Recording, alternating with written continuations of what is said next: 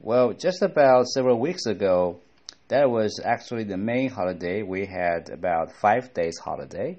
So I took a short trip to enjoy my holiday and I traveled to a nearby city, um, just about two hour drive. And I booked a, a small hotel there and I brought my family to that place to just enjoy the hot spring and everything. So that was really a good way for me to chill out.